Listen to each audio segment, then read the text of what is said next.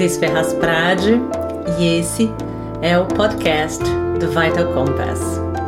Aqui a gente explora assuntos de saúde mental, sentido de vida, bem-estar, espiritualidade e ética no viver.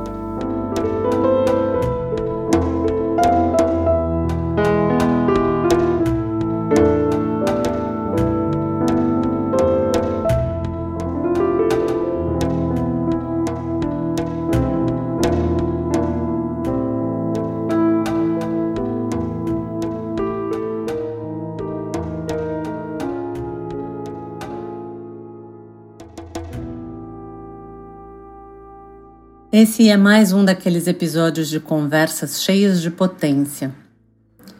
Um bate-papo sobre autoestima com um trio de mulheres da Casa Paliativa. A Casa Paliativa é um projeto da Casa do Cuidar que foi criado pela Ana Michele Soares e pela Ana Cláudia Arantes. Um espaço de convivência e de suporte mútuo entre pacientes e familiares cuidadores. Hoje são mais de 2 mil participantes. Eu tenho a honra e a alegria de supervisionar esse projeto com a coordenação da Ana Mi. No momento ele acontece online, mas pouco a pouco a ideia é fazer esse, fazer a casa paliativa acontecer também num, num espaço físico em São Paulo, lá na Casa do Cuidar. A gente chama a turma que, que participa da casinha, como a gente carinhosamente chama, de moradoras. E tem uma turma que faz o voluntariado, é, que trabalha no staff da casa. É, e essas, é, essas moças, essas mulheres incríveis que vão conversar com a gente hoje são, são voluntárias, são membros do staff da Casa Paliativa. A Maria Laísa Sampaio é de Curitiba. Ela é esposa, mãe, avó, mulher, professora de educação física aposentada e ela fala que ela é paliativa, enfatizando o ativa. Ela é voluntária, né, como eu falei, lá na Casa Paliativa. Ela também faz parte do Conselho Consultivo do Instituto Oncológico do Paraná e atua nas redes sociais é, com o objetivo de quebrar o, os tabus da palavra paliativo e mostrar que é possível viver bem apesar do câncer. E a Maria Laísa ama viver. A Ionara Heitzfeller é de Blumenau, lá de Santa Catarina. É mãe, esposa, ama a família. A Ionara é formada em pedagogia e faz parte também, como eu falei, do voluntariado da Casa Paliativa. Lá ela acolhe os pacientes que acabam de receber diagnóstico e precisam de uma conversa sincera e, e gentil. A Ionara ama uma boa leitura sem gênero específico ela fala que tudo depende da fase que está vivendo.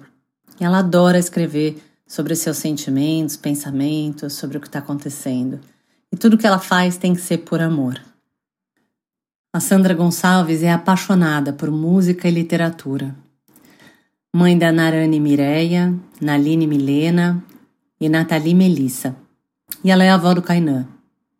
A Sandra é professora de música, português, inglês e literatura especialista em simbolismo e pós-graduada em linguística, também especialista em poesia. A Sandra, ela é formada em desenho de moda e é bordadeira. Ela criou o projeto Apaixone-se por Si e é a administradora do Amigas do Destino. A Sandra é escritora, palestrante, também voluntária da Casa Paliativa, é uma paciente oncológica de câncer de mama desde 2013 está enfrentando o terceiro diagnóstico, está em tratamento paliativo e ela diz que ela está vivendo cada um dos seus dias intensamente. E a Sandra não larga o salto alto por nada no mundo. Escuta aí o bate-papo com essas três mulheres incríveis.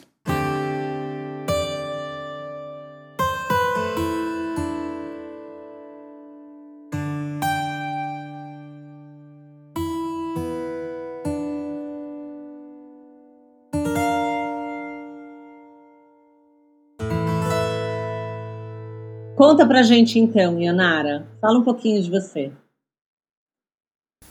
Então, eu sempre fui uma pessoa que gostei muito de controlar tudo de ter tudo certinho, então casar, construir, planejar o filho.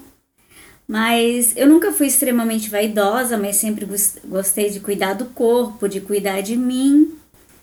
E achava que teria controle sempre de tudo, né? Sempre estudei, sempre li muito. E daí aconteceu a doença e me jogou realmente num buraco, né? E daí até eu entender tudo isso e entender que eu precisava voltar, demorou um pouquinho de tempo e eu descobri ao longo desse tempo quantas Ionaras existem dentro de mim e quantas coisas eu posso uhum. fazer. Sabe? Então eu acho que eu não dou mérito ao câncer, mas eu dou mérito ao que eu fiz da minha vida a partir dele as modificações que eu trouxe uhum. para mim. Uhum. É isso. Lindo isso. Foi quando que você foi diagnosticada, Ionara? 2019, eu era sintomática, né? E quando eu tive um derrame pleural, eu já fui ao pronto-socorro e eu já estava com câncer de pulmão, derrame pleural estágio 4 metastático para pleura e já entrei em cuidados uhum. paliativos, em tratamento paliativos, porque eu acho tão interessante quando se fala em tratamento paliativo, porque tratamento paliativo é simplesmente te dar o remédio para tua doença, mas o cuidado paliativo que eu tenho vai muito além disso, porque ele trabalha físico, ele trabalha emocional, ele trabalha espiritual. Então, eu posso te dizer que eu tenho o cuidado paliativo, sabe? Que trabalha todas essas questões dentro da minha vivência. Uhum. Ah, obrigada, querida. Obrigada por contar um pouquinho mais sobre você pra gente.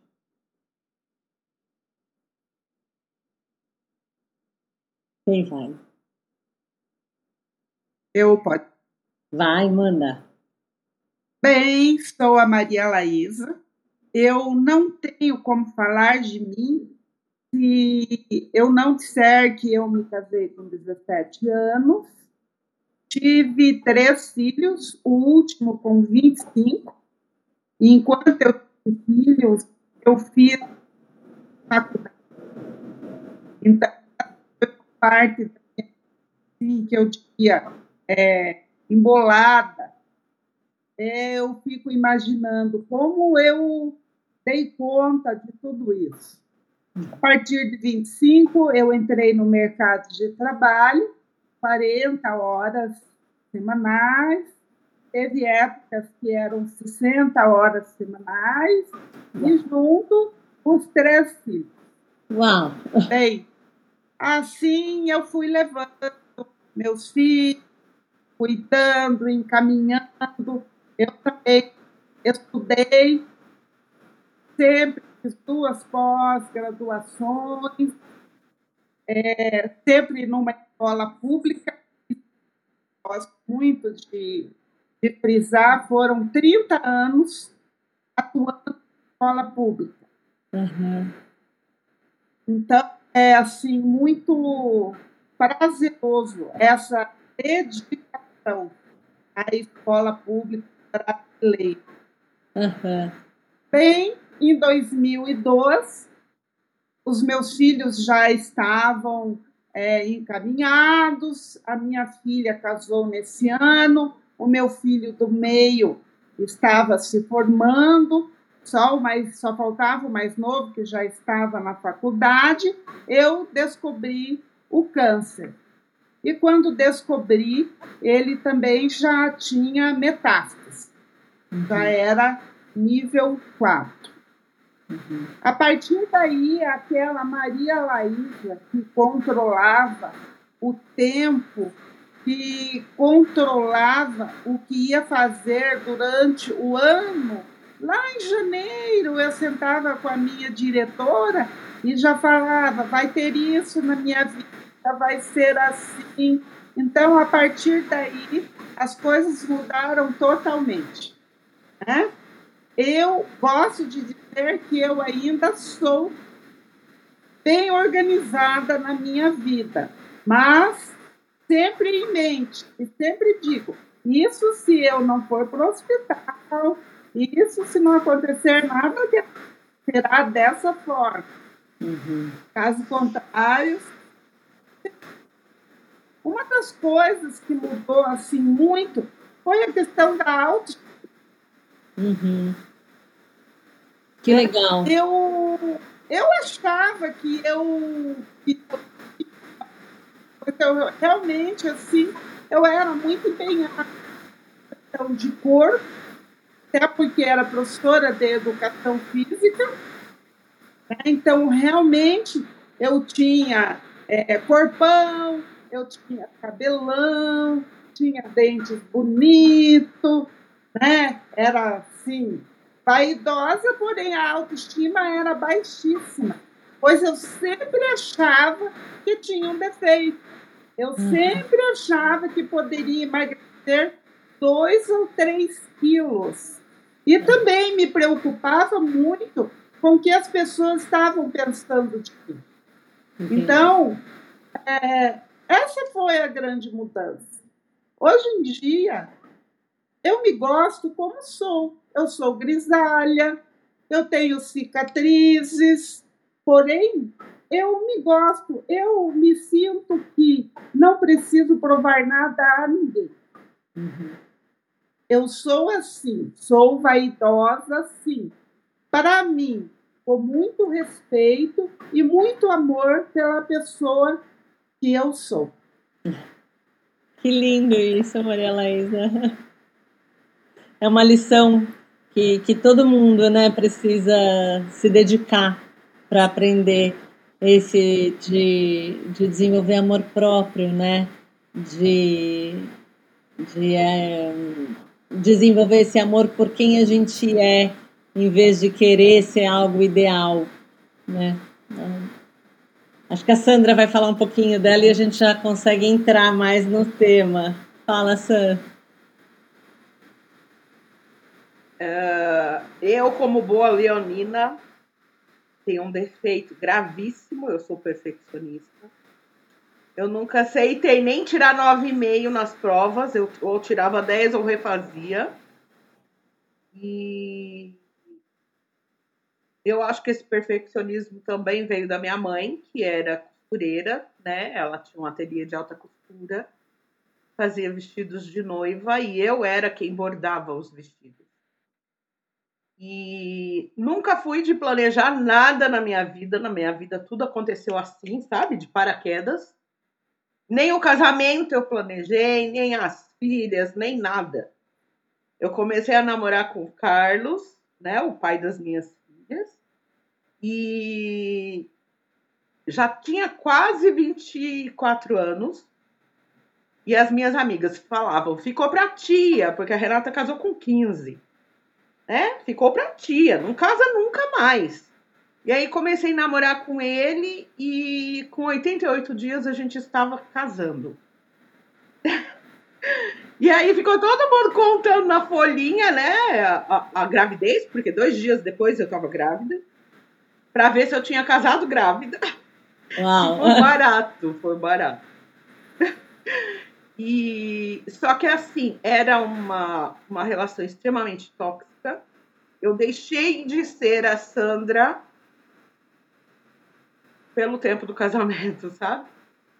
É, eu sempre fui muito vaidosa porque a gente mexia com alta costura, eu fiz desenho de moda, eu que ia buscar o material dos vestidos de noiva, sabe? Os meus vestidos eram desenhados por estilistas, porque eu era organista da orquestra, então eu estava sempre no salto alto, eu estava sempre muito arrumada.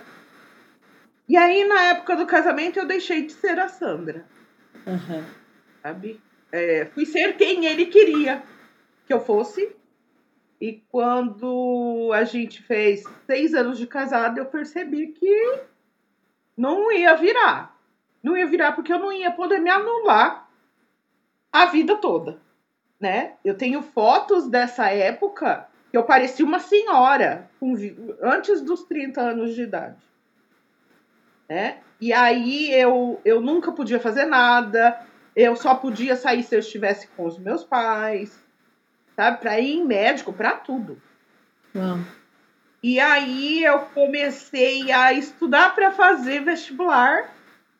E o meu pai, filha, você tem três crianças. Por que que você tá? Vai estudar. Quem é que vai cuidar das suas crianças? E aí eu falei para ele, senta aqui e contei como é que tava o meu casamento. Não Como é consegui eu te estava entender. Tem horas que, eu, que tem horas que a tua voz tá ficando baixinha. E eu, eu tô aqui, acho que a gente tá tentando seguir te ouvindo. Mas se eu, porque a gravação tá ok. Mas você consegue falar um pouquinho mais alto, Sam? Tá. É, de que parte você não entendeu? Agora, nesse final que você falou, teve uns trechinhos que tava baixo, mas que eu consegui ouvir. Mas essa última parte no final que você falou, essa última frase eu não consegui nada. Tá. É, depois de cinco, seis anos de casamento, é, eu percebi que não ia virar, continuar, né, casada daquele jeito. E comecei a fazer vestibular para fazer faculdade. E o meu pai me questionou. E eu falei para ele como estava o meu casamento. E aí meu pai me ajudou a ir para a faculdade. Carlos sempre me chamava de burra e eu acreditava, né? Porque eu tava lá no meio daquela, daquela situação. E aí, depois de 10 anos sem estudar, eu passei em oitavo lugar no vestibular. Fui fazer letras. Apesar de ser apaixonada por música. Uhum. E mais me identifiquei com linguística, semiótica, sabe, intertexto. E, e deu certo. Graças a Deus deu certo. E eu fui construir, sabe, a minha autoestima, fui construir a minha carreira para eu poder dar um pé nesse casamento. Sabe, eu só saí do casamento quando eu podia criar minhas filhas sozinha. Uhum. Sabe, ainda aguentei tudo isso. E, e foi muito incrível porque eu percebi que eu era capaz. Eu não era a burra, Uhum. né? Eu era capaz. Só que aí, quando eu terminei a faculdade, o último semestre do curso que a minha mãe escolheu, ela foi embora. E o meu mundo caiu, né? Uhum. eu entrei assim num luto e eu não conseguia fazer nada, além de ir para a faculdade, que era o sonho dela. Gente, eu vou começar a chorar. Era o sonho dela e, e ela não estava lá para ver.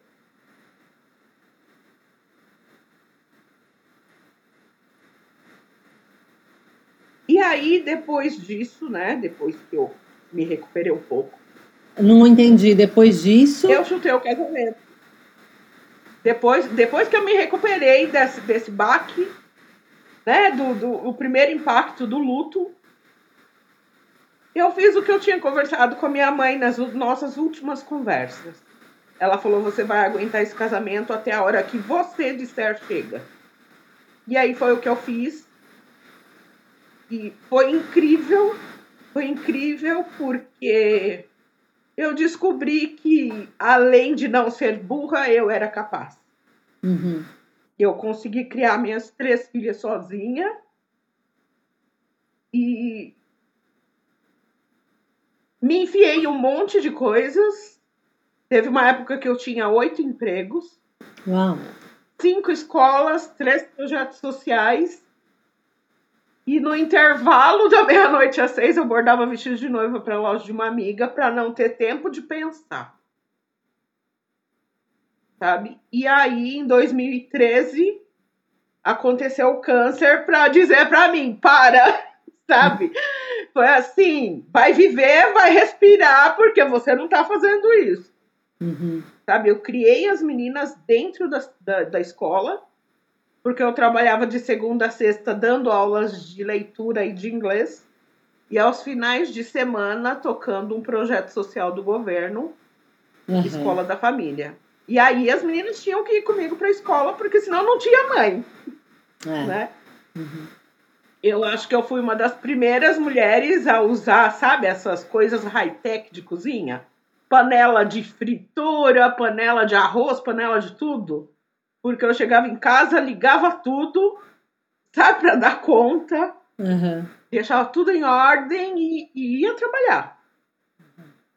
E foi bem nesse momento que o senhor Câncer apareceu e falou, sabe, para mim foi a vida falando, me pegando pelo clarinho. Vem cá, meu bem, vamos viver, vamos respirar, porque você não está fazendo isso. Uhum. Você não estava vivendo. Não. Eu é piloto automático, né? Entendi. piloto automático eu ocupava demais, demais, demais a minha mente para não pensar. Uhum. Para não pensar que eu não tinha mãe, que eu não tinha para quem reclamar. E, Foi uma fase é que... bem complicada. Oi? Foi uma fase bem complicada. Uhum. Sim. Te escuto. E, e Ionara e Maria Laísa diagnosticaram já a doença avançada, né?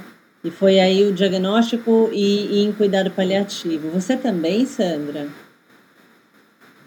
Também, porque em 2008 eu já tinha descoberto um carocinho na minha mama. Não consigo te ouvir. No médico do, do servidor público, 2008. Fui no médico do servidor público, ele falou que era leite empedrado e ia fazer exames por desencargo de consciência. E aí a dona Sandra, com tudo isso para fazer no dia dela, não fez o exame por desencargo de consciência. Só que o carocinho continuou crescendo, eu fui numa outra médica, ela não conseguiu apalpar, falou que era coisa da minha cabeça, Ainda passei numa terceira médica, ela falou que eu estava procurando doença, aí eu larguei mão. E só fui diagnosticada em 2013 em estágio avançado já. Ainda não era metastático, se tornou metastático um ano e meio depois, mas já era avançado. Uhum, uhum. Entendi. Entendi. E como é que é para vocês, assim, né? A, a Maria Laísa falou, você também são um pouco, mas a Ionara acho que não, não falou ainda sobre essa questão da autoestima. Ah, como é que é essa questão de autoestima na tua vida, Ionara? E aí as meninas também podem ir complementando e falando mais sobre isso. Eu sempre assim, tive uma autoestima baixa, né? Eu sempre procurando emagrecer e sempre aqueles quilinhos, sempre academia e sempre correndo atrás. E ia pra praia, dificilmente eu precisava ter a melhor canga, porque provavelmente eu não ia tirar ela. Mas eu sempre gostei de me cuidar muito, assim, né? Pele, cabelo, unhas. Mas o que trouxe para mim assim essa nova Ionara foi que a minha autoestima ela não tem a ver só com a, a estética, entende? A autoestima trouxe para mim uma oportunidade de falar muito mais e me expor muito mais. Então eu eu perdi aquele medo de falar. Eu tenho sido mais expansiva a, a autoestima trouxe confiança para mim. Hoje não tem problema se meu cabelo não tá pintado, hoje não tem problema se a minha unha não tá feita. Eu me acho bonita e eu gosto de mim assim. E quem não gostar, sinto muito, uhum. sabe? Eu, uhum. eu eu mudei muito nessa questão de querer que fosse tudo perfeitinho, porque se não tivesse ali na balança certinho aquele peso não estava certo. Eu estava naquela loucura atrás do, uhum. do corpo ideal. Eu ia para academia e chegava em casa e falava para meu marido: pega minha bunda, olha se tá durinha. E essas coisas assim, sabe? Uhum. E hoje em dia é uma coisa que se tornou até supérflua, mas eu gosto de me arrumar assim, eu gosto de me sentir bonita, eu gosto de ir na psicóloga bonita para ela ver que eu estou bem, eu gosto de ir na oncologista bem arrumada. Eu gosto. Ontem, por exemplo, a gente foi no aniversário e o meu tio falou assim: precisa ver tão bonita para vir na minha casa. Daí eu falei para ele: mas como que eu vou vir feia se eu sou bonita assim?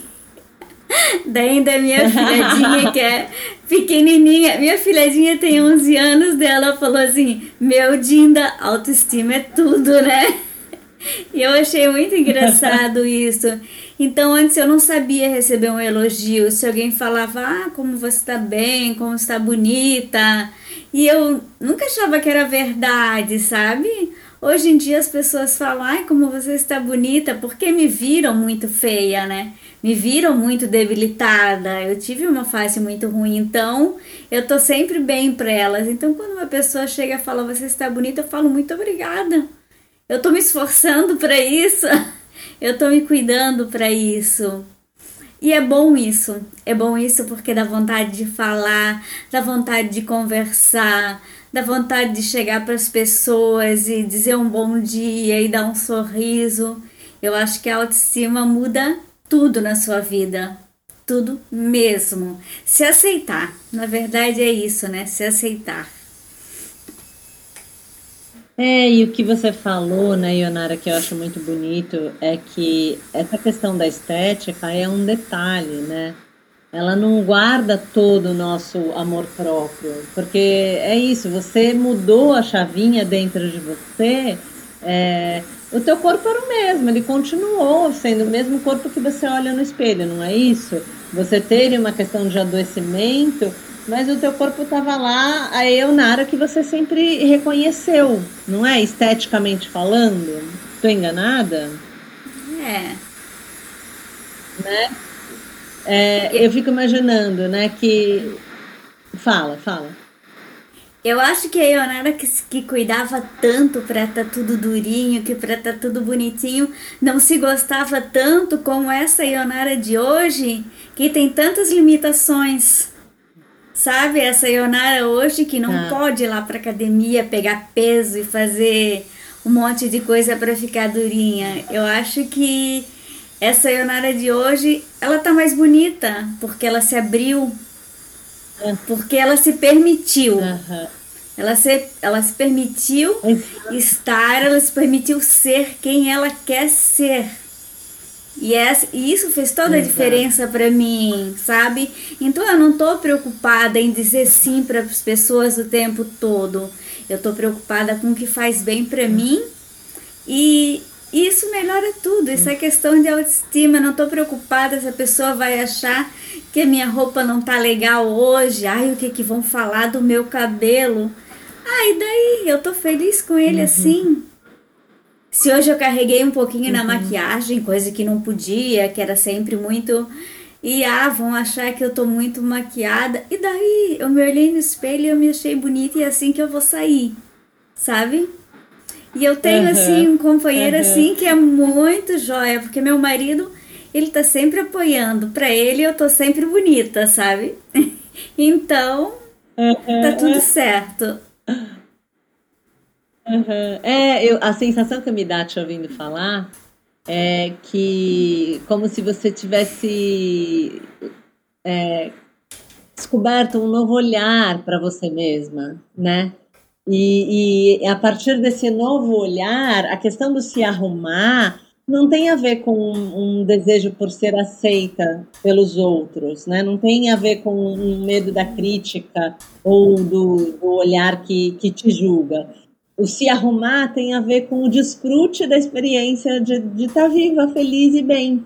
É isso que eu escuto você falar. Né? Deixou de ser um eu me arrumo para estar tá bem para os outros e passou a ser eu me arrumo porque eu quero me curtir. É isso? Isso, mas lógico que é gostoso. Hoje eu gosto de ouvir. Ai, como ontem meu tio falou, precisa ver, vir tão bonita na minha casa. É gostoso ouvir isso. Eu não vou dizer uhum. que não é. Mas eu quis Exato. fazer uma maquiagem ficar bonita porque ontem eu acordei bem. E vai ter um dia que eu não vou acordar bem, hum. então eu vou de cara lavada, de cabelo escorrido, e daí problema meu, sabe? É, é tem muito mais a ver uhum. comigo, assim. Exato, é isso que eu tava. É, exato, tem a ver com você. É isso mesmo. E vocês, meninas? Como é que vocês sentem isso, essa questão?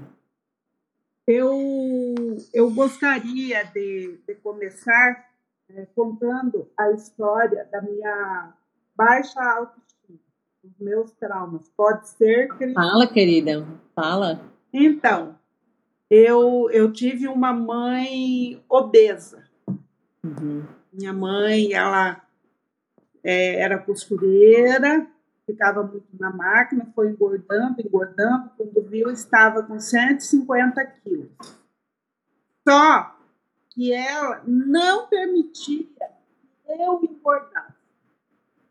Uhum. Então, era mais ou menos assim: ah, vai ter um, um baile. Ela dizia assim para mim: é, vai ter o baile. Eu vou fazer a roupa, mas se ficar apertada, você não vai aquela fita métrica que ela usava no meu corpo era uma assim como uma faca. Era muito difícil é, conviver com aquela cobrança do corpo. A primeira dieta que eu fiz, eu não era gorda, porque assim, eu tinha um padrão magro, mas um pouquinho que eu engordava, primeiro dieta, ela que me levou para fazer. Eu não tinha nem 14 anos. Nossa. Né? Mas, assim, lembrando que eu não era gorda, era um pouquinho que eu engordava. Ela podia, ela, eu vejo assim, que pelo sofrimento dela, ela não queria que eu, que eu sofresse o tanto que ela sofria.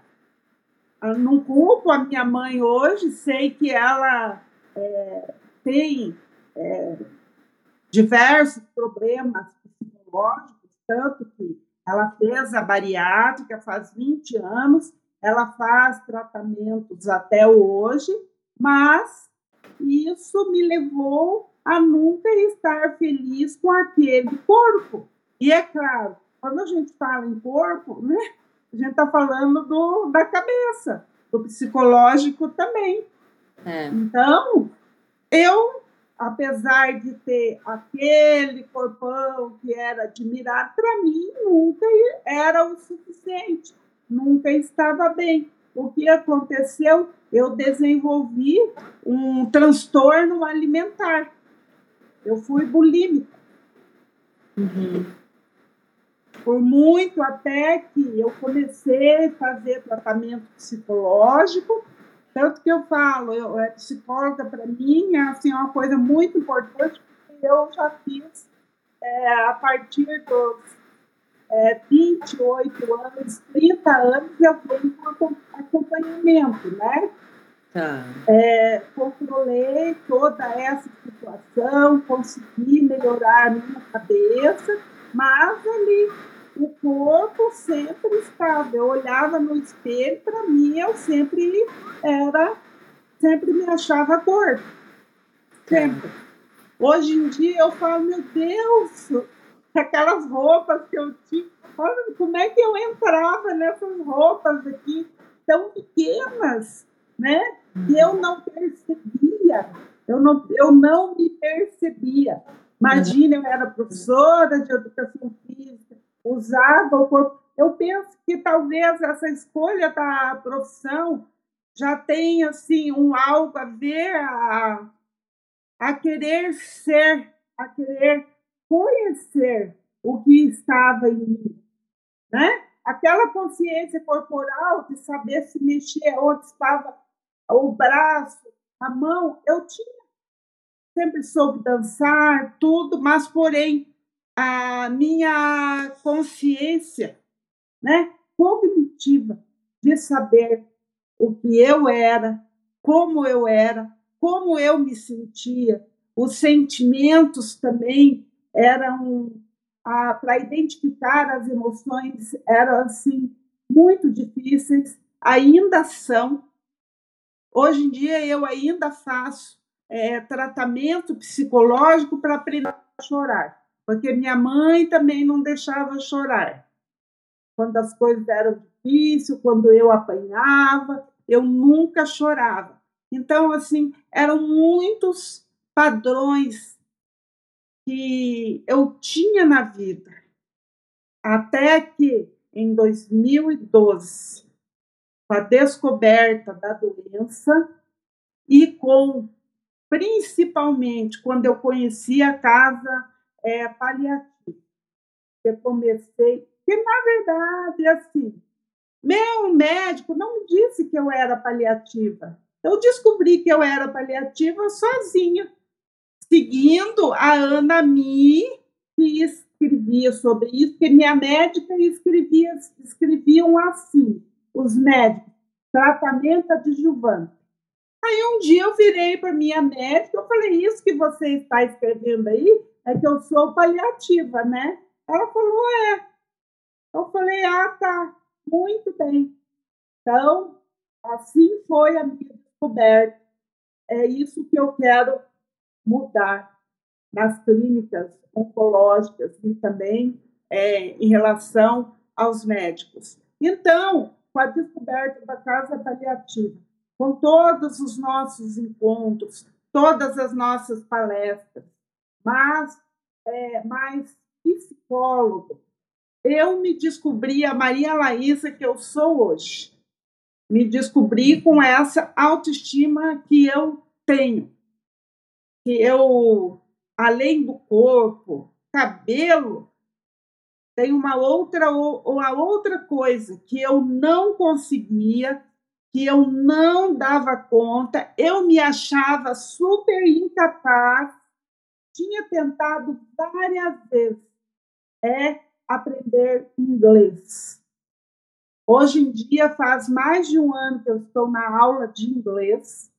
É. Já falo assim, que legal. É, bastante. Então isso foi assim uma prova para o meu psicológico uhum. do, do poder, da capacidade que eu tinha de fazer uma coisa totalmente diferente e que eu me achava incapaz. Uhum. amo minhas aulas de inglês. Amo, amo, amo, amo. Não sai por nada. Foi meio que uma prova, né, que você se deu de falar, olha, eu posso, vamos tentar, quero arriscar, deixa eu confiar um pouco mais em mim, né? É isso que eu escuto você falar. E, e estão conseguindo, com é, todas as claro. dificuldades, é. e está sendo ótimo. Uhum. e assim, no mais, é, se eu era mostrada, agora eu sou mais. Agora eu. Está tocando uma música e eu danço dentro de loja, eu danço na rua, eu canto também. Eu sou assim agora. Ai, é, maravilha. Então, eu até ficava meio tímida, agora eu danço mesmo, eu canto mesmo assim. Quem tiver vergonha não anda comigo. Esse tempo meu filho falou, ai mãe, mas aqui, né? Eu falei, é aqui mesmo, eu danço na loja mesmo, não tem problema no shopping. Não quiser, fica longe. Maravilhoso, Maria Laísa, né? E, e assim, e como a Ionara, você fala de um processo de construção de autoestima muito doído, né? É, em função de uma história de é, de vivências traumáticas, repressoras, é, de ter que se encaixar num, né, num modelo de magreza é, que é uma cobrança da sociedade, principalmente em cima da mulher, que é muito cruel, uh, e de também não poder expressar é, a sua tristeza, né? de ter que guardar essa tristeza e, e, e aí a, a che, chegar num, num, ponto em que você fala, nossa, eu nem sei reconhecer mais meu sentimento, principalmente a tristeza, né? Tô aprendendo É isso que você falou, né?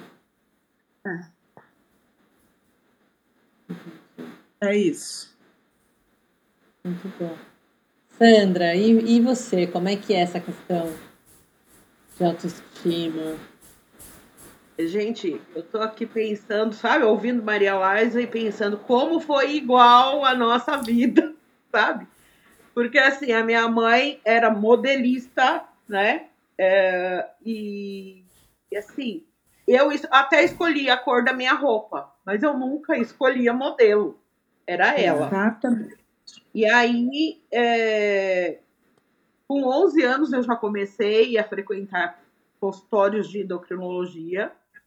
E a minha mãe, eu tenho até hoje um caderno. A cada 15 dias ela tirava todas as minhas medidas. Nossa. Sabe? Porque assim, ela eu, eu preciso ter as suas medidas atualizadas, porque você tem que ter um vestido novo para tocar no culto tal, para tocar no evento tal.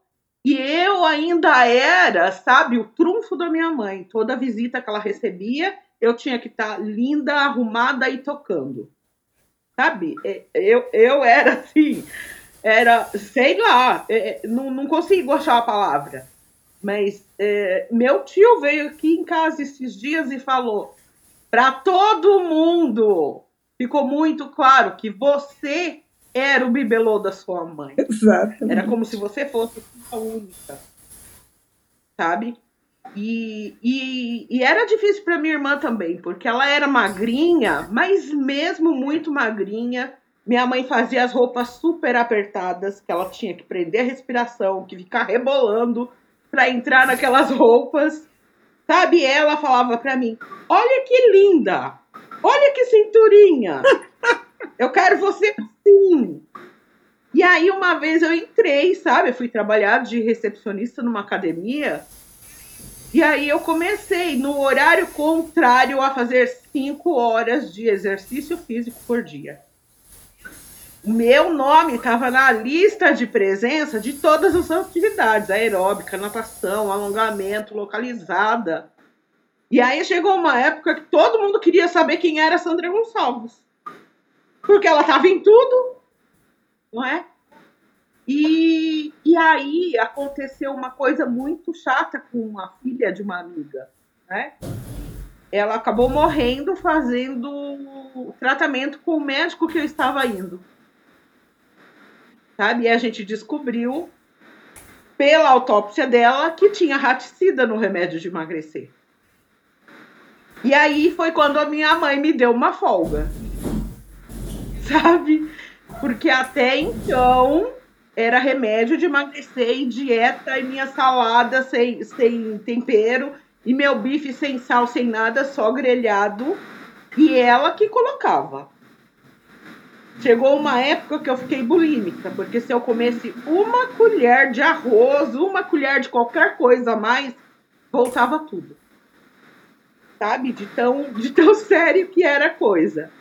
E aí é, eu me vi muito na fala da Maria Liza, sabe? Porque a gente passou não igual, mas passamos pelas mesmas coisas. E essa época da academia foi legal porque apesar de acima do peso, eu tava, né, com músculo tudo durinho, tudo bonitinho, mas mesmo assim a minha mãe não dava folga. Eu tenho um vestido que tá guardado até hoje, que ela fez para mim de inverno, de lã lindo, maravilhoso. E para eu entrar naquele vestido eu precisei usar uma signorina. Aquela cinta de borracha que, sabe, cheia dos ganchinhos. E eu não pude comer nada naquela festa. Eu fiquei beberricando um refrigerante, porque não cabia nada. Deus, ela, não consigo te ouvir, Estava dando raticida para as Também não. Eu acho que é a aproximação do microfone aí. Tá. Vê se você consegue falar um pouco mais perto do microfone. Hum. A gente não conseguiu te ouvir nesse pedaço. Tá. Você ouviu até onde? Da festa. Até a coisa de refrigerante, é. Que você não pôde comer na Então, é, ela fez um vestido para mim, para eu ir num, num casamento, né? E, e, o vestido ficou tão justo que eu precisei usar uma signorina, aquelas cintas de borracha beijinha, sabe? Que eu mal conseguia respirar. E nesse, nessa festa eu fiquei beberricando refrigerante porque não, não, não tinha condição. Sabe? Se eu comesse alguma coisa eu não ia respirar. Sabe? Era assim, gritante. E aí, quando ela descobriu que esse médico, que já é até falecido, que na fórmula dele só podia fazer em uma determinada farmácia. E tinha raticida na, na fórmula. Por isso que as mulheres emagreciam. E aí a gente acabou perdendo né, uma amiga por isso. Nossa, perdi de novo. E aí parou a história do, do, das anfetaminas, dos endocrinologistas. E aí eu comecei a trabalhar também, e eu comecei a, a comprar minhas roupas, minhas botas, minhas coisas. E apesar de, de ter muita vergonha, de, de não me misturar com as pessoas, de fazer as coisas sempre que eu pudesse fazer sozinha, eu, eu já, sabe, já escolhia minhas roupas, já escolhia as minhas coisas, já me olhava no espelho me achava bonita mas, assim, a autoestima mesmo eu só resgatei depois do meu diagnóstico. Sabe? Que aí eu comecei a tirar uma foto por dia por causa do cabelinho que tinha começado a crescer. Eu percebia que todo dia eu tava diferente. E aí eu aprendi a sorrir. E aí minha filha me inscreveu num concurso do Catraca Livre para a gente dizer que papel, né? Você tinha que fazer uma redação dizendo que papel a fotografia tinha na sua vida. E eu contei que eu tinha diagnóstico de câncer e que eu tirava uma foto por dia para eu deixar a lembrança para as minhas filhas. Sei, eu não consigo eu te ouvir, não sei porquê. Não, eu também não. Você ouviu o quê? Agora, Nesse final, eu não conseguia ouvir. Você falava, eu ouvia uma palavra e sumia. Aí uma palavra e sumia. Eu tentava fazer juntar todas elas tá. para te ouvir. Tá. Eu é... acredito em ficar bem pertinho do note, do microfone, assim, bem pertinho. Daí melhor. E talvez sem mexer. Talvez sem mexer o microfone, eu não sei. Fala de novo, querida. Deixa eu ver se, se funciona agora. Tá. É, Deixa eu ver de onde que eu volto. O que que vocês ouviram bem? A parte que eu ouvi bem foi que você estava na festa, que você não podia comer nada, que você estava com a roupa mega ultra apertada e que você não conseguia nem respirar direito. E daí, depois, você foi falando, eu não conseguia ouvir mais nada. Tá. Então, e, e, nessa época da festa foi quando a gente perdeu, né? A amiga da minha mãe perdeu a filha que fazia tratamento no mesmo é, no mesmo endocrinologista que eu. Tá. E aí a gente descobriu que tinha raticida na fórmula, que só podia ser feita na farmácia do médico. Né? E aí eu fiquei livre um pouco dessa dessa cobrança, sabe, de emagrecer, emagrecer. E e aí eu, sabe, comecei a ser eu. Tá. Comecei a eu mesma escolher as minhas roupas, é, porque eu também fui fazer desenho de moda, né? E sempre estava arrumadinha, sempre estava com os meus saltos. Inclusive para trabalhar, eu ia dar oito horas de aula por dia de salto alto. Uau! Isso incomodava muita gente, sabe? Porque tinha professoras que falavam, você veio trabalhar, é, é jeans e tênis. Eu falava, aí eu falava, eu vim de Sandra, porque eu sou a Sandra, e vou trabalhar do jeito que eu quiser. Né? E, mas é assim, a autoestima mesmo, eu só resgatei depois do, tra do, do tratamento de câncer. Quando começou a crescer o cabelinho, que eu fazia uma foto por dia para registrar as mudanças Uhum. E, e aí eu aprendi a sorrir, aí eu descobri que eu era linda, sabe? É, venci um concurso do Catraca Livre.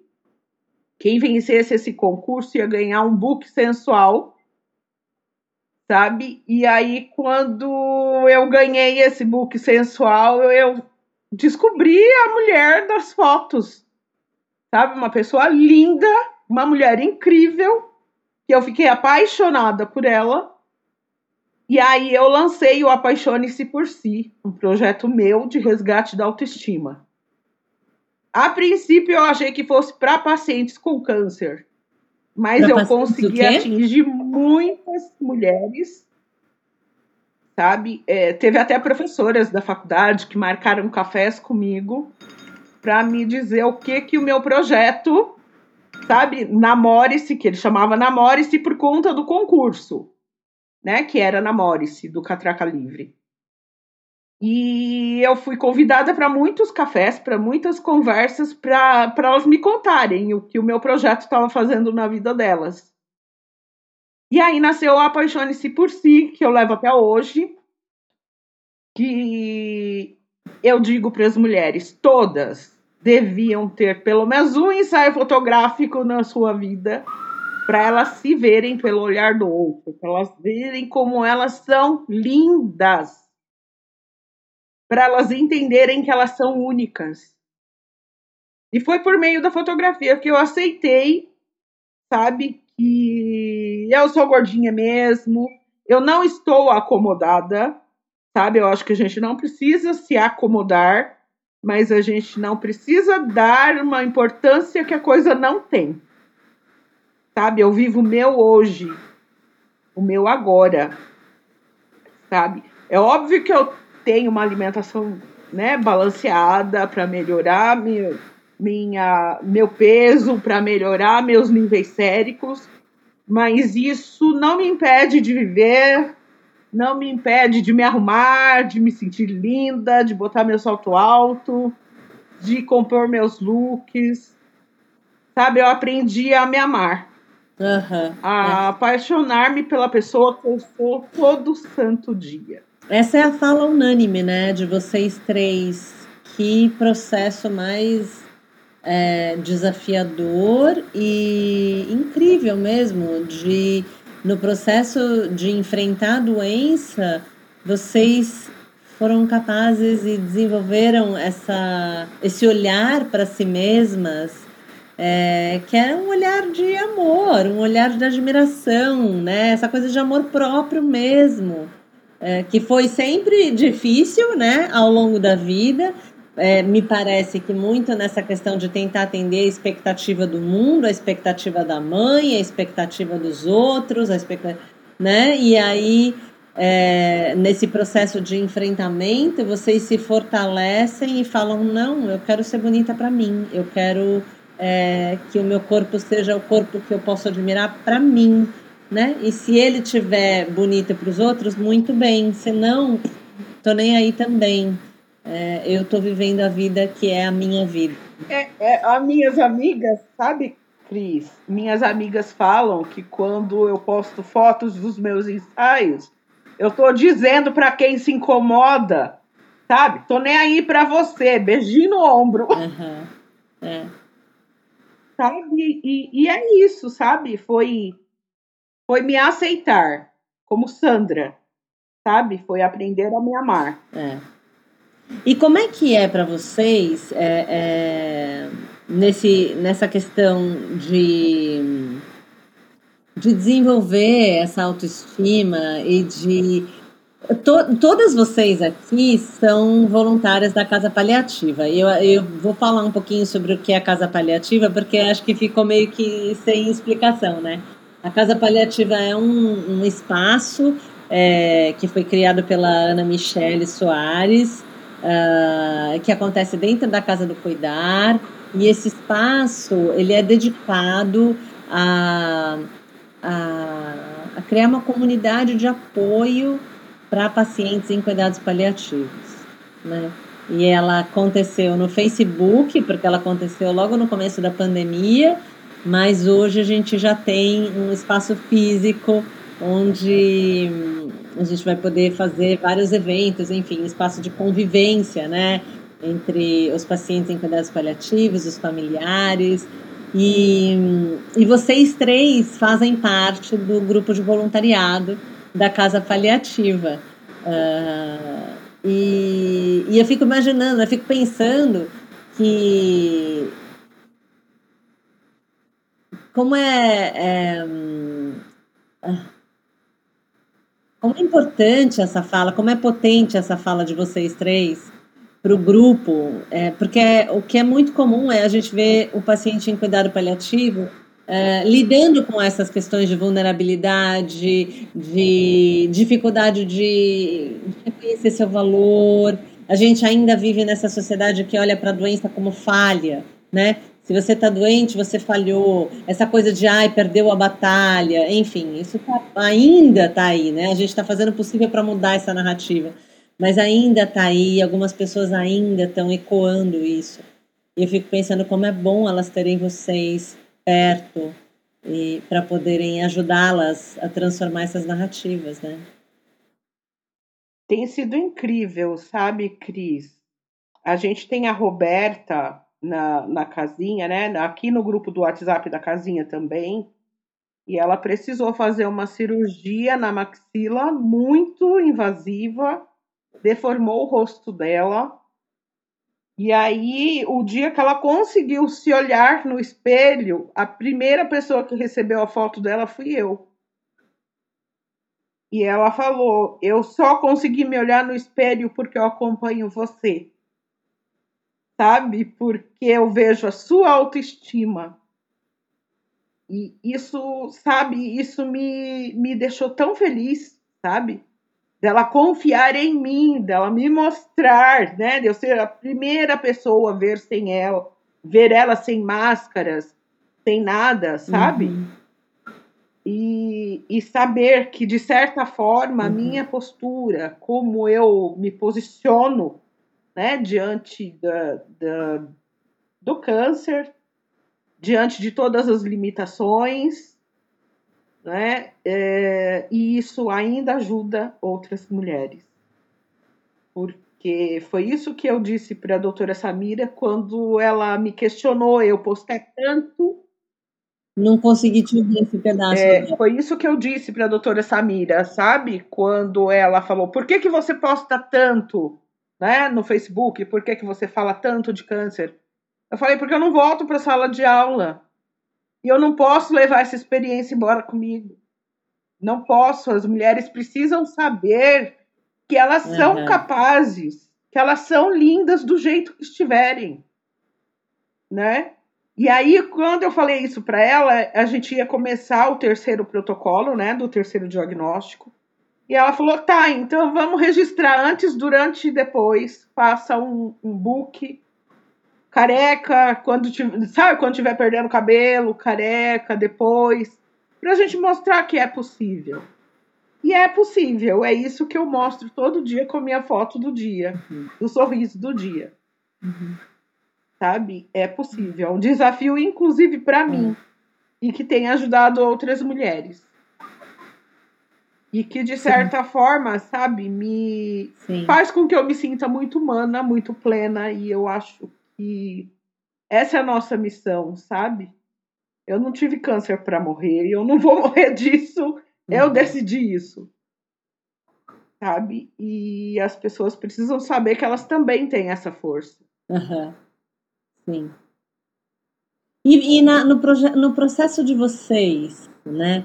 É, no processo pessoal de cada uma, de construção dessa autoestima, o que, que foi? Vocês conseguem identificar uma coisa entre várias, né? Provavelmente, mas partilhar algo que em particular foi fundamental para vocês fazerem essa mudança de, de olhar para si mesmos? Sim. Eu, o tempo. A partir do momento eu tive consciência que o meu tempo era curto, eu passei a me amar muito mais. Então, essa consciência de tempo, de vida, fez com que eu olhasse para mim, eu me amasse e também com que eu sempre gosto de dizer, aprendesse a me respeitar. Uhum. Então, isso foi fundamental para a uhum. melhora do meu amor próprio, né? Da minha autoestima. Entendi. Então é isso. Uhum. Eu acho também que tem muito a ver com o tempo, como Maria Laísa, porque assim que eu recebi meu diagnóstico, então eu não tinha grandes perspectivas, eu não tinha muitas linhas de tratamento, então eu fiquei muito debilitada mesmo e aconteceu que eu tive uma mutação, porque eu nunca fui de fumar, nunca fui de beber, eu sempre cuidei da alimentação, eu sempre fiz atividade física, então ah, eu me recuperei muito com essa terapia-alvo proposta a partir da mutação. E daí um dia minha sobrinha olhou para mim e ela falou assim: Tia, mas tu estás tão bonita, eu tava me recuperando. Daí ela disse assim: Vamos fazer um ensaio fotográfico. Tirou o marido dela da cama, uhum. estendeu o lençol branco, me deu um roupão branco e começamos a fazer um ensaio. E ali naquele dia eu vi o, uma outra mulher, entende? Uma mulher que podia ser sensual sem ser vulgar, uma mulher que podia se mostrar, uma mulher que podia viver ainda e que talvez eu não tivesse muito tempo de vida, mas com o tempo que eu tinha, o que, que eu ia fazer? Eu ia viver e eu ia me mostrar do jeito que eu queria ser. E no atendimento com os pacientes, uma coisa que eu tento deixar muito muito claro para as pessoas é a minha verdade, sabe? Que eu tenho os momentos de fragilidade, mas que quando eu estou bonita, que quando eu estou me sentindo bem, eu gosto de mostrar e é isso que eu tento passar para os pacientes. Se você hoje não está bem, tudo bem, mas amanhã, se você estiver bem, passe um batom, faça uma maquiagem, mesmo que seja para ficar em casa.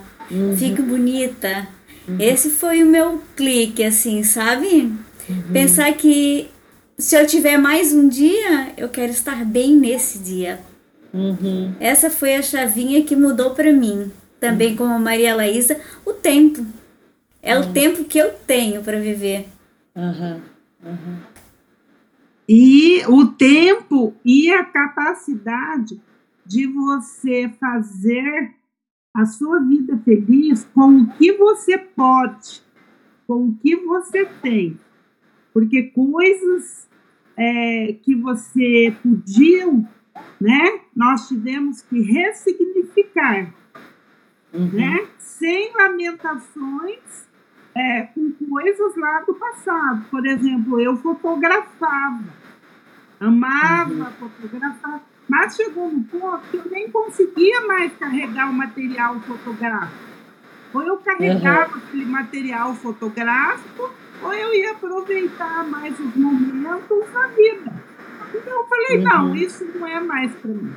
Então agora eu vou usar o celular e eu vou ser feliz dessa forma.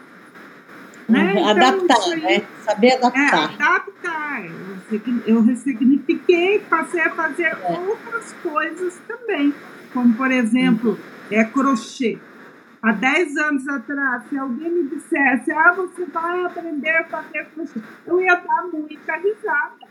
Muita, muita. Eu, eu, eu ia, eu ia ficar, aprendi a fazer crochê muito bem, né? Em vez de correr de 10 a 15, a 15 quilômetros, eu faço yoga, faço meditação. A dança uhum. eu continuo, mas o dia que eu estou bem, né?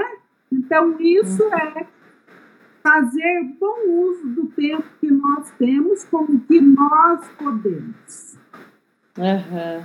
Sim. E agora eu vendo tudo isso e ouvindo as meninas, né? E o quanto elas foram escravas da beleza. E eu, de certa forma, era escrava da sociedade, Mas na minha casa eu fui a filha mais nova de pais já velhos, de irmãos mais velhos que têm idade para ser meus pais. Então eu sempre fui a bonequinha, eu sempre fui a bonitinha, ele sempre me dando presentinho e sempre arrumando o cabelinho. Então até eu tava falando para a psicóloga, a gente sempre foi muito pobre, mas eu sempre fui muito arrumadinha, muito e eu não entendo por que que eu construí essa baixo autoestima, entende? Uhum. Eu não entendo porque eu não tinha motivos, era a sociedade mesmo. Uhum. Porque em casa eu era a florzinha. Uhum. E como é que eu fui me descobrir só a partir da doença? Sem dar mérito, mérito para a doença, lógico, mas com o que eu fiz a partir da doença. Sim. Porque se eu não podia mais correr quilômetros, se eu não podia mais fazer academia, pegar peso, se eu não podia fazer tantas coisas, mas eu ainda podia me cuidar, entende? Uhum. Então eu vejo as meninas que sofreram, né, com pais, com as mães, e eu não, muito pelo contrário, eu era sempre a linda da casa e uhum. só eu não acreditava nisso. Uhum. Então, os, os padrões de beleza da sociedade que influenciaram na tua baixa autoestima, né? Isso. É. Eu nunca fui essa paciente que eu sou hoje. 2014 é um ano que eu digo que eu nem vivi, sabe? Uhum. Porque eu tinha um oncologista que não não me via como a Sandra. Eu era o prontuário, eu era o diagnóstico.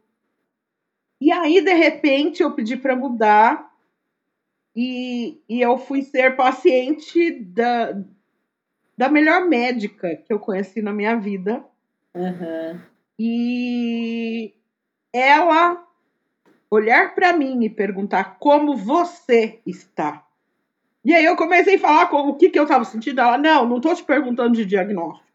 Isso eu vejo nos seus exames. Eu quero saber como a Sandra está. Uhum. Sabe, ser olhada como eu mesma, não como um prontuário, não como um diagnóstico, despertou a Sandra de novo. Uhum. Sabe, foi a melhor coisa que eu fiz da minha vida uhum. ter trocado de oncologista. Entendi. Porque aí eu voltei a usar meu salto alto, porque 2014 eu saía só para procedimentos médicos, para consulta e quimioterapia. Uhum. Eu voltei a ser eu quando eu troquei de oncologista. Entendi. Sabe? Quando eu fui olhada nos olhos, quando o que eu sentia era importante para mim, oncologista. Uhum. Sabe? Quando o meu dia, quando eu, o que eu estava fazendo estava sendo observado. Uhum. Sabe? Teve dias de eu estar meio deprê por conta de de ser época do Dia das Mães, época de aniversário de morte de mãe. E ela, vou te mandar para a psicóloga, você está em depressão. Eu falei, não, estou em depressão, eu estou triste. Sabe? Mas esse cuidado dela de olhar para mim como um ser humano, sabe, fez toda a diferença e me, me fez ser a paciente que eu sou hoje. Sabe? que se olha, que se ama, que se arruma, que faz questão de estar de salto alto. Porque eu só tô de salto alto o dia que eu tô bem. Uhum. Então eu faço questão de estar bem sempre, porque eu amo meus saltos. Uhum. que demais. É. Eu fico pensando, né, que vocês falaram então que essa autoestima ela nasceu quase que na marra, né? Na hora que vem uma urgência de tempo diante da finitude e na hora e também acho que a Sandra trouxe isso que é quando a gente se percebe vista, né? O olhar do outro sobre nós, aquele olhar que fala, olha, você tem valor, é, você merece, eu te vejo. Né, como esse olhar, independente de quem está depositando esse olhar, né, pode ser um médico, pode ser a amiga, pode ser o marido, pode ser um filho, enfim. E, e, é bom quando é muita gente, né, quando a gente recebe esse olhar do mundo e fala: Nossa, olha só, eu tenho valor, olha só eu aqui, porque ajuda a gente a, a cultivar esse olhar para a gente mesma, né? Eu falo, olha só como, como eu, né? Como eu gosto de mim, olha só eu aqui. Eu acho muito bonito isso, isso que vocês falaram, desse, desse desenvolvimento de amor próprio meio que que vocês foram, foram cultivando na marra mesmo, na marra, né? De, de falar, ah, não, agora é a minha vez. Sim. Sim. E você, Cláudia, tem uma parcela bem grande, sabe, de culpa nisso, porque é. ela, ela me ensinou que a vida é minha e que eu tenho que viver, porque daqui a pouco ela pode acabar e eu não fiz nada do que eu queria. Sabe? Isso é assim, é a maior lição que eu levo para minha vida da, do meu encontro hum. com a doutora Ana Cláudia, quando não ela nem sabia quem final. eu era. Não consegui ouvir esse final, Sam. Então, é, eu tô te dizendo que ter encontrado a doutora Ana Cláudia, tá, pessoalmente em 2019, e ter ouvido dela, né, que a gente tem uma vida, que a gente tem que viver, sabe? E, e ela me ensinou que a minha vida é minha e que se eu não, vive, não viver a minha não, vida. Eu não consegui ouvir o nome. Vai chegar um momento que acabou e eu não fiz nada, uhum. né? E, e assim, ela tem uma, uma parcela aí é, na, na construção de quem eu sou hoje muito grande muito grande. E assim, eu amo de paixão todas vocês, sabe? É, mas assim, doutora Ana Cláudia tem, sabe, um carinho tão imenso, tão imenso, tão grande, porque assim, ouvindo a doutora Ana Cláudia, é, eu percebi que o meu pai não teve o melhor cuidado paliativo, porque a gente achava que cuidado paliativo era morte, tá uhum. morrendo, né? Sim. Sim. Mas eu entendi também que eu não tenho culpa porque eu não sabia de nada disso naquele momento. Né? Isso resgatou muito, sabe, da Sandra também. Sabe, uhum. conhecer cuidados paliativos, uhum. é, dar importância para a minha vida, viver a minha uhum. vida, sabe? Sim. Sem Sim. me importar com ninguém, porque ela é minha me importar assim, é, com a opinião, com o julgamento uhum. do outro, uhum. né? Porque a gente se importa, tanto que a gente é voluntária, né? Mas é um importar-se diferente. E deixa eu falar uma coisa, a gente está chegando no finalzinho da nossa conversa. É, vocês têm uma, assim, é lógico, toda, toda essa conversa foi é um é um presente para muita gente, e, mas em especial eu acho para mulheres que lidam com essa, essa, esse desafio de nutrir amor próprio, de olhar para si mesma e de reconhecer seu valor, e de celebrar a vida, né? De celebrar a vida que a gente tem. Um, mas se, se, eu, se a gente pudesse fechar com uma palavra uma frase, alguma coisa que vocês gostariam de compartilhar para a gente amarrar essa conversa? O que, o que, que vocês gostariam de deixar? Eu me amo, eu me respeito e eu agradeço. Você é linda, você é única. Apaixone-se por si todos os dias.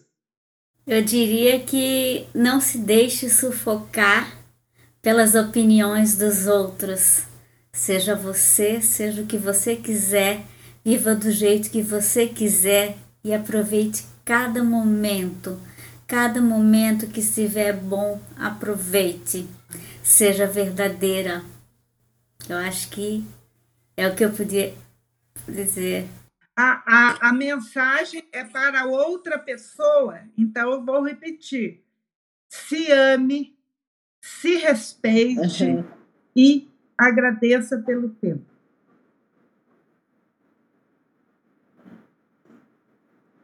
Fala, Yonara. Você estava só eu terminando. Acho que eu acabei, né? Seja verdadeira. Mostre a sua verdade, é? sabe? Eu acho que uhum. mostrar a sua verdade é uma coisa que eu ouço muito uhum. assim, sabe? Mostre a sua verdade.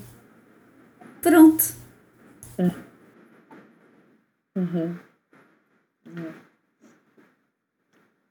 Que lindo, meninas. É um privilégio enorme, é uma honra escutar vocês, aprender com vocês. É, eu acho que um dos, uma das tarefas mais desafiadoras que a gente tem como humanidade hoje, nessa, nesse mundo que a gente construiu, é aprender a reconhecer que, que nesse processo de olhar para o fim da vida, olhar para a realidade de que a vida tem um fim, a gente não precisa fazer isso de forma tão árida, tão áspera, uh, ou e também a gente não a gente merece olhar para isso com verdade, com respeito.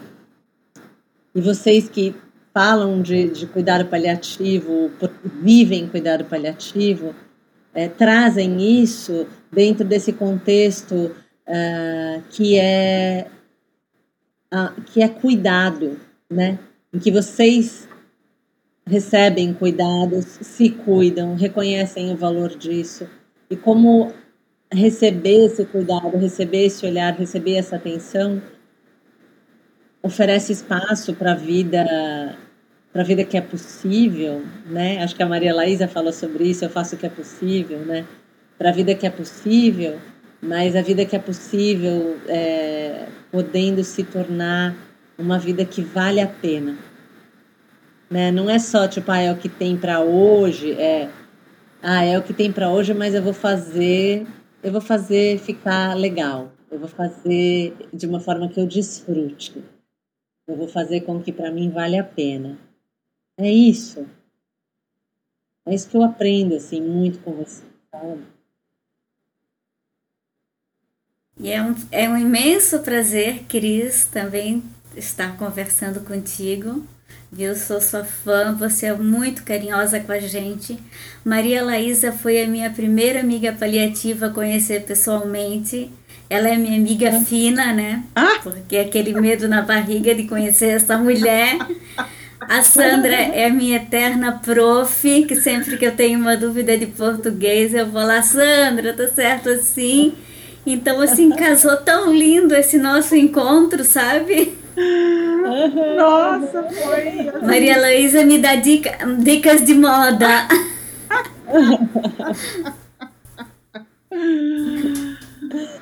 Foi incrível, incrível. A Cris é alguém que eu amo de paixão. Ionara, minha bonequinha fofinha. e a Maria Laísa é, é assim como ela ainda tem a mãe dela, eu fico assim, sabe? Matando a saudade de ter uma mãe costureira, Não. sabe? Vendo as fotos dela. Que eu sei que foi a mãe que fez. Eu já falei pra ela isso. Que roupas. Ela, minha mãe, minha mãe é costureira. Sabe? E aí eu fico imaginando que ela também já saiu alfinetada, alinhavada para eu ser Mas ela não me mede mais, não encosta a fita em mim.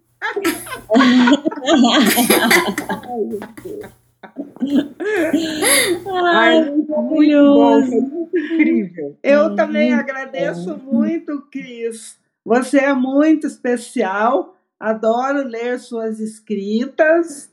E quando você escreve em inglês, eu fico lá tentando, antes de ler o traduzido, fico lá treinando meu inglês um pouco. Então, Maravilha. muito especial. Sandra, sempre especial. Aqui em casa, minha filha, ontem eu falei, não, eu estarei com a Sandra. Ai, mãe, aquela dos sapatos bonitos. Eu falei, é essa mesmo, né? Então é ícone. Ionara, primeira amiga, que me acha muito fina, mas chegou no apartamento, eu já gritei lá de cima, então ela já viu o quanto que eu sou fina. então é isso. Maria Laísa, só deixa eu te interromper. Só deixa eu te interromper. Por que tu quer aprender inglês? Fala aí. Ah, eu vou chegar no Pra chegar onde? Vou chegar no céu falando inglês, horas bolas. Tem gente que fala, por que você quer aprender inglês nessa altura da tua vida? Falo, horas, eu vou chegar no céu falando inglês. Vão até me confundir lá com americano, com, com tudo. Eu achei ótimo isso. Eu achei o máximo essa resposta dela. Que coisa, que como complicar com, com a minha aprendizagem de inglês. Maravilhoso, maravilhoso. Ai, amo vocês, amei. Ai, querida. Momento lindo mesmo, ímpar.